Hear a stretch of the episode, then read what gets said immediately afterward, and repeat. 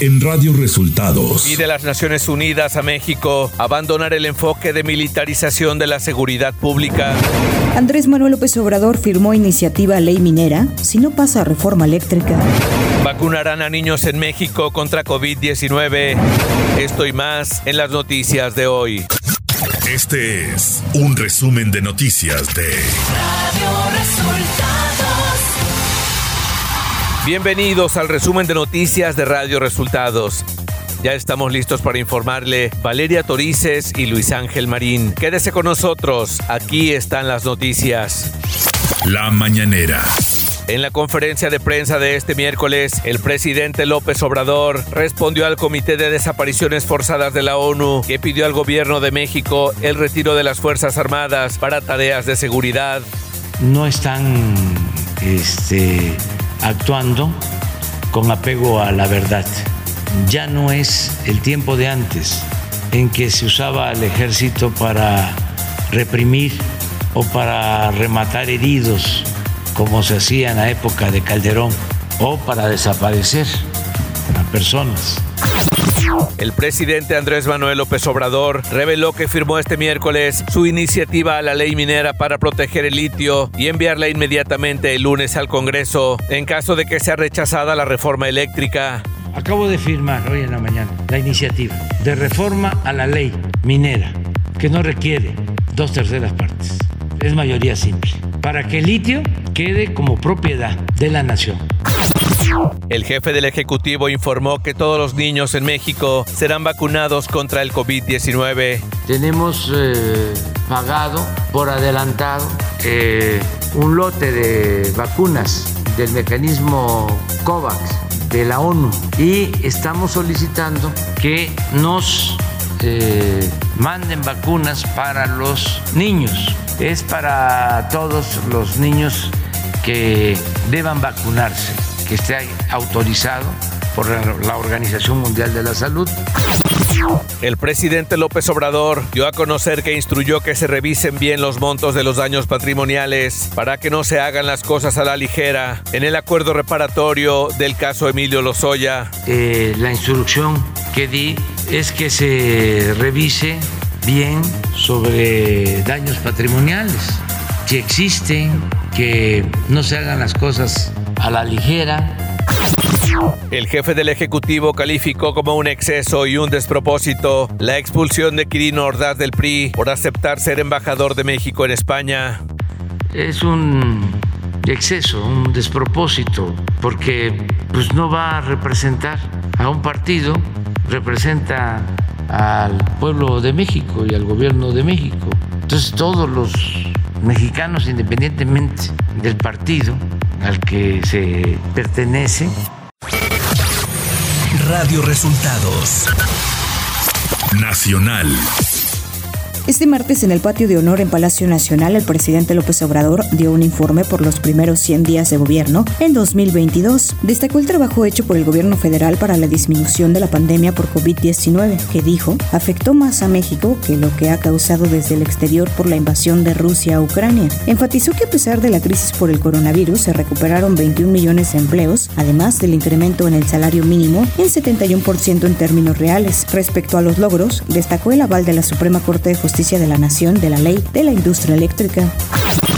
En su informe final sobre su visita oficial al país, el Comité de Desaparición Forzada de Naciones Unidas sostiene que la delincuencia organizada es el perpetrador central de desapariciones en México, con diversos grados de participación, aquiescencia u omisiones de servidores públicos. El organismo recomendó apostar por una política preventiva para enfrentar las causas estructurales de este delito y exhortó al gobierno mexicano a abandonar el enfoque de militarización de la seguridad pública.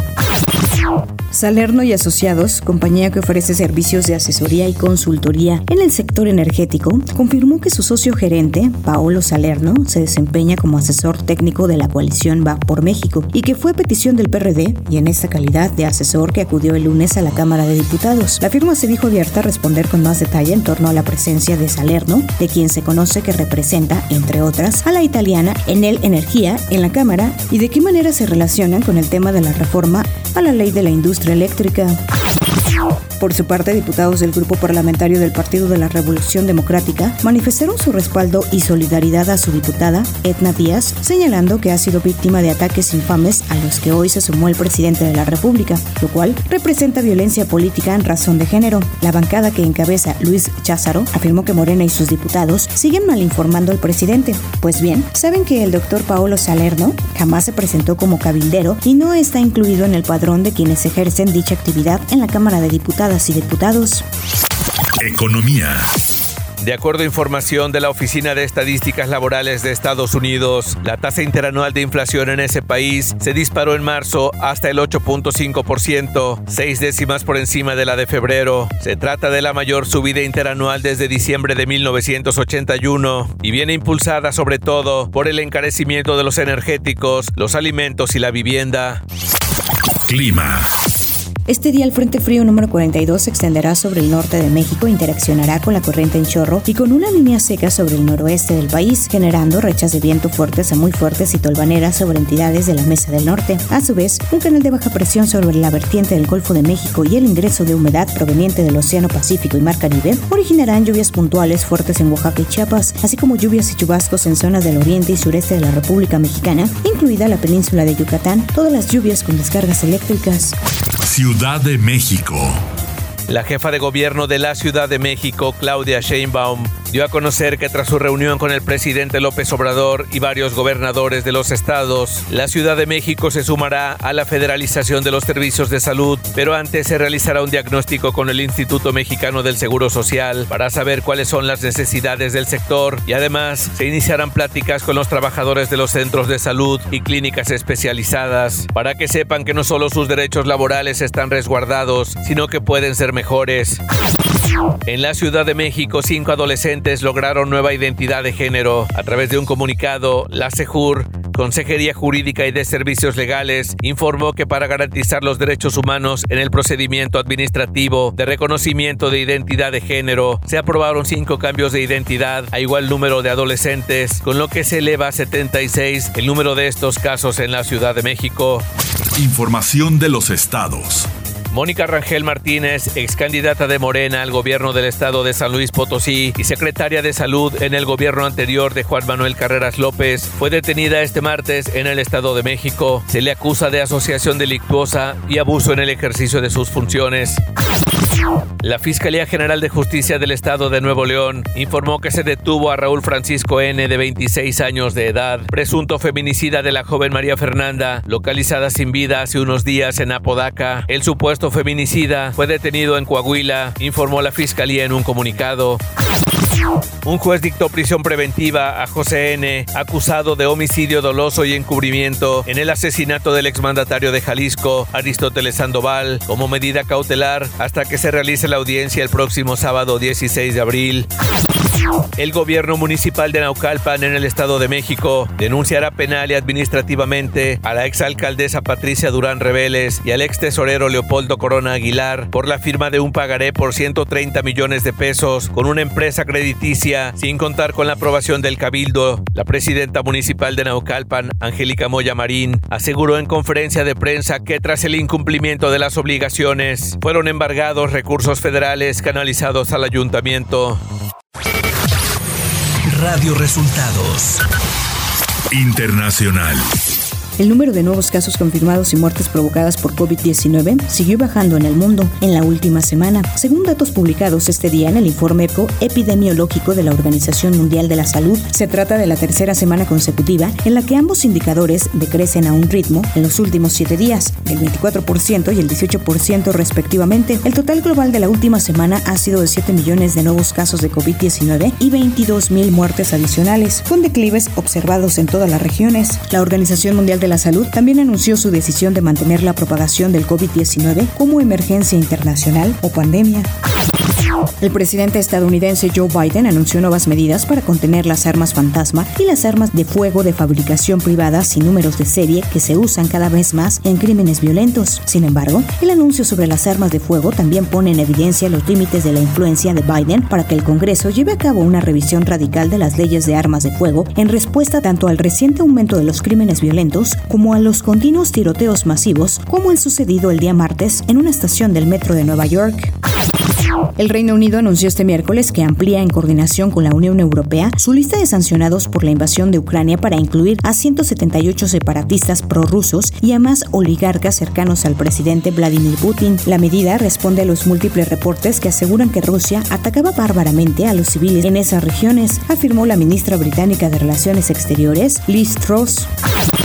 El presidente de Rusia, Vladimir Putin, afirmó que las conversaciones de paz con Ucrania están en un callejón sin salida y aseguró que Rusia continuará con la invasión hasta controlar la región de Donbass. Las noticias sobre el progreso de las conversaciones del país se habían detenido durante varios días después de que Ucrania acusara a las tropas rusas de cometer crímenes de guerra, como el asesinato de civiles desarmados en Bucha y otras localidades del norte del país. Los líderes occidentales han pedido investigaciones internacionales sobre las muertes. Tecnología. La compañía Capcom ha anunciado el lanzamiento de Capcom Arcade Second Stadium, la segunda recopilación de juegos retro que llegará a P S cuatro, Xbox One, Nintendo Switch y P C, con treinta y dos nuevos títulos, de los cuales ya se confirmaron Sun Sun y Three Wonders.